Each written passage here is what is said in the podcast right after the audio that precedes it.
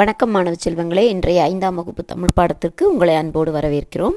இன்றைய ஐந்தாம் வகுப்பு தமிழ் பாடத்தை உங்களுக்கு வழங்குபவர் திருமதி பா. ஹேமலதா இடைநிலை உதவி ஆசிரியை கலைமகள் அரசு உதவி பெறும் தொடக்கப்பள்ளி வடமதுரை வடமதுரை ஒன்றியம் திண்டுக்கல் மாவட்டம். இன்று நாம் பார்க்கவிருப்பது காணாமல் போன பணப்பை துணைப்பாடம் பக்கம் எண் இருபத்தி எட்டு. இது ஒரு நேர்மை இல்லாத வணிகனை பற்றிய கதை. ஒரு ஊரில் ஒரு வணிகன் இருந்தான். அதாவது வணிகன்னா ஒரு வியாபாரி இருந்தான். அவன் நிறைய ஆடுகளை வளர்த்து வந்தான். ஒரு நாள் என்ன செஞ்சேன் அப்படின்னா இந்த ஆடுகளை எல்லாம் கொண்டு போய் சந்தையில் நல்ல லாபத்துக்கு விற்றுட்டு கையில் பை நிறைய பணத்தோட திரும்பி வந்துக்கிட்டு இருந்தான். அப்போது அவனுக்கு அடுத்தடுத்து நம்ம என்ன செய்ய போகிறோம் அப்படின்னு ஒரு கற்பனை. நிறைய ஆடுகள் இன்னும் வாங்கணும். அதை நல்லா வளர்த்து இதே மாதிரி நிறைய விற்று நிறைய லாபம் சம்பாதிக்கணும் பெரிய பணக்காரன் ஆகணும் அப்படின்னு கற்பனை பண்ணிக்கிட்டே வரான். அப்படி கற்பனை பண்ணிக்கிட்டே வரும்போது கவனக்குறைவாக கையில் இருந்த பணப்பைய எங்கேயோ நழுவ விட்டுட்டான் தவற விட்டுட்டான். வீட்டுக்கு வந்ததுக்கப்புறம் தான் தெரியுது அவனுக்கு தன்னுடைய பணப்பைய காணுமே அப்படின்னு. ஐயோ பணப்பைய காணுமே அப்படின்னு அவனுக்கு ரொம்ப கவலையாயிடுச்சு.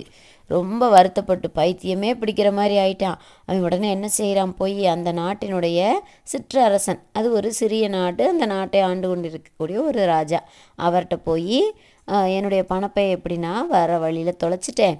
என்னுடைய பணப்பையை கொண்டு வந்து கொடுக்குறவங்களுக்கு நான் நாற்பது பணம் வெகுமதியாக சன்மானமாக நான் கொடுக்குறேன் அப்படின்னு சொல்லி அரசர்கிட்ட வேண்டி கேட்டுக்கிறான். அரசரும் சரின்னு ஒத்துக்கிட்டு நாடு பூராவும் முரசு அரைந்து அதாவது தண்டோரா போடுவாங்க இல்லையா? அது மாதிரி நாடு பூரா அறிவிக்க சொல்லிடுறார். யாரெல்லாம் பணப்பையை கொண்டு வந்து கொடுக்குறாங்களோ அவங்களுக்கு நாற்பது பணம் சன்மானமாக கொடுக்கப்படும் அப்படின்னு நாடு பூரா தகவல் போயிடுச்சு. ஒரு மூணு நாள் கழித்து ஒரு வயசான பாட்டி என்ன செய்கிறாங்க இந்த பணப்பையை கொண்டு வந்து அரசன்கிட்ட கொடுக்குறாங்க. அரசன் உடனே என்ன செய்கிறான் அந்த ஆடு விற்கிற வணிகனை வர சொல்லி பணப்பையை கொடுத்து உன்னுடைய பணம் சரியாக இருக்குதா பாரு அப்படின்னு சொல்லி கொடுக்குறார். இவன் அந்த பணப்பையை வாங்கி பணத்தையெல்லாம் எண்ணி பார்க்குறான். பணமும் சரியாகவே இருக்குது அப்போ அந்த சன்ம சன்மானத்தை கொடுக்க சொல்கிறார் நீ வந்து கண்டெடுத்தா யார் பணப்பையை கண்டெடுத்து கொண்டு வந்து கொடுக்குறாங்களோ அவங்களுக்கு நாற்பது பணம் சன்மானமாக கொடுக்குறேன்னு சொன்னேல கொடு அப்படின்னு அவர் கொடுக்க சொன்னோன்னே இந்த வணிகனுக்கு இப்போது அந்த பணத்தை கொடுக்கறதுக்கு மனசே வரல. உடனே அவன் என்ன செய்கிறான் அரசர்கிட்ட அரசே அரசே இந்த பணப்பையில் நிறைய வச்சுருந்தேன் நான் பணம். இப்போ பணம் வந்து குறையுது அப்படின்னு அரசர்கிட்ட சொல்கிறான் அரசருக்கு புரிஞ்சு போச்சு. இவன் இந்த காசை கொடுக்கக்கூடாதுன்னு நினச்சி தான் இப்படி பொய் சொல்கிறான் அப்படின்னு. அப்படியா? பணப்பையில் இந்த பணம் குறையுதா? சரி அந்த பணப்பையை என்னிடம் கொடு அப்படின்னு வாங்கிக்கிட்டு நிறைய பணம் இருந்தது தான் உன்னுடைய பணப்பை இல்லையா? இந்த பணப்பையில் நீ சொன்னது மாதிரி இல்லாமல் பணம் ரொம்ப குறைவாக இருக்குது அப்போ இது உன்னுடைய பணப்பையாக இருக்காது.